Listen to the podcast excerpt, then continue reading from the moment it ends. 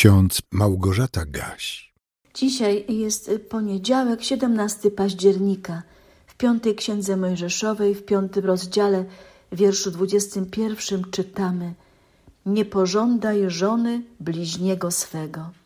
A w drugim liście Jana, w szóstym wierszu, takie są zapisane słowa: To jest miłość, abyśmy postępowali według przykazań Jego. Gdy słyszę nakaz biblijny, nie pożądaj żony bliźniego swego, od razu przypominam sobie historię króla Dawida i Batrzeby, żony Uriasza, który był w gronie wojowników izraelskich walczących z Amonitami. W jedenastym rozdziale drugiej księgi Samuelowej mamy dokładny opis sytuacji, jaka się rozwinęła w trakcie nieobecności męża Batrzeby. Król Dawid, zobaczywszy piękną kobietę, zaczął jej pożądać, chociaż wiedział, że jest zamężna. Król wykorzystał swą władzę i dogodne dla siebie okoliczności. Kazał Batrzebę do siebie przyprowadzić i współżył z nią.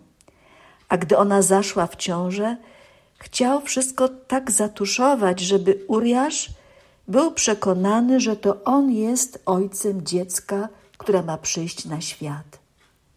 Gdy plan Dawida się nie powiódł, bo Uriasz w trakcie wojny nie chciał obcować ze swoją żoną, uważał, że byłoby to nie w porządku wobec dowódcy i innych wojowników, że on w swoim domu może jeść, pić i obcować ze swoją żoną, a oni na polu walki narażają swe życie. Wtedy Dawid rozkazał dowódcy swoich wojsk, by Uriasza postawił na samym przodzie, gdzie bitwa jest najzaciętsza. I tak się stało. I Uriasz zginął. A gdy Batrzeba została wdową, król bez problemu mógł ją poślubić. Być może pamiętamy rozmowę proroka Natana z królem Dawidem, w trakcie której dowiaduje się on, że zostanie przez Boga ukarany, a karą będzie śmierć dziecka, które wkrótce Batrzeba urodzi. Nie pożądaj żony bliźniego swego. To przykazanie, Boże przykazanie, nadal obowiązuje. Więc może warto zapytać, dlaczego współcześnie wielu ludzi zachowuje się tak, jak gdyby nigdy o tym przykazaniu nie słyszeli. Pożądliwość, pożądanie jest grzechem. Apostoł Paweł w liście do Rzymian w trzynastym rozdziale tak napisał: Nikomu nic winni nie bądźcie, prócz miłości wzajemnej. Kto bowiem miłuje bliźniego, zakon wypełnił. Przykazania bowiem nie cudzołóż, nie zabijaj, nie kradnij, nie pożądaj i wszelkie inne w tym słowie się streszczają. Miłuj bliźniego swego jak siebie samego. Miłość bliźniemu złego nie wyrządza. Wypełnieniem więc zakonu jest miłość. Król Dawid wyrządził zło swemu bliźniemu. Uriasz był jego bliźnim, ale Dawid, pożądając Batrzeby, zapomniał o miłości do bliźniego. Tak samo dzieje się w każdym innym przypadku, gdy mężczyzna pożąda czyjejś żony albo kobieta pożąda czyjegoś męża. Pożądanie zaślepia.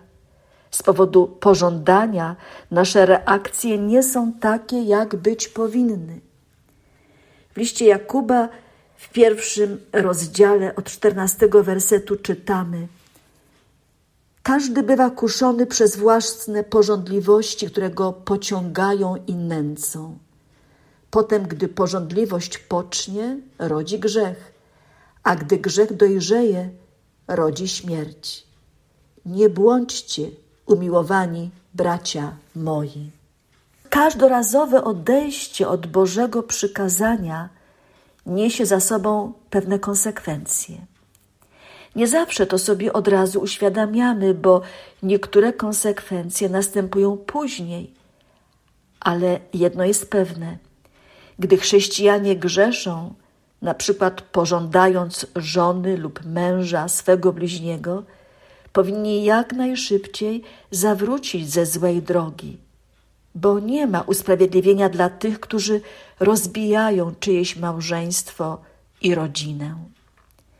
Nie możemy sobie wybierać Bożych przykazań, które nam odpowiadają, i takich, które lekceważymy, wmawiając sobie i innym, że współcześnie są one już nieaktualne.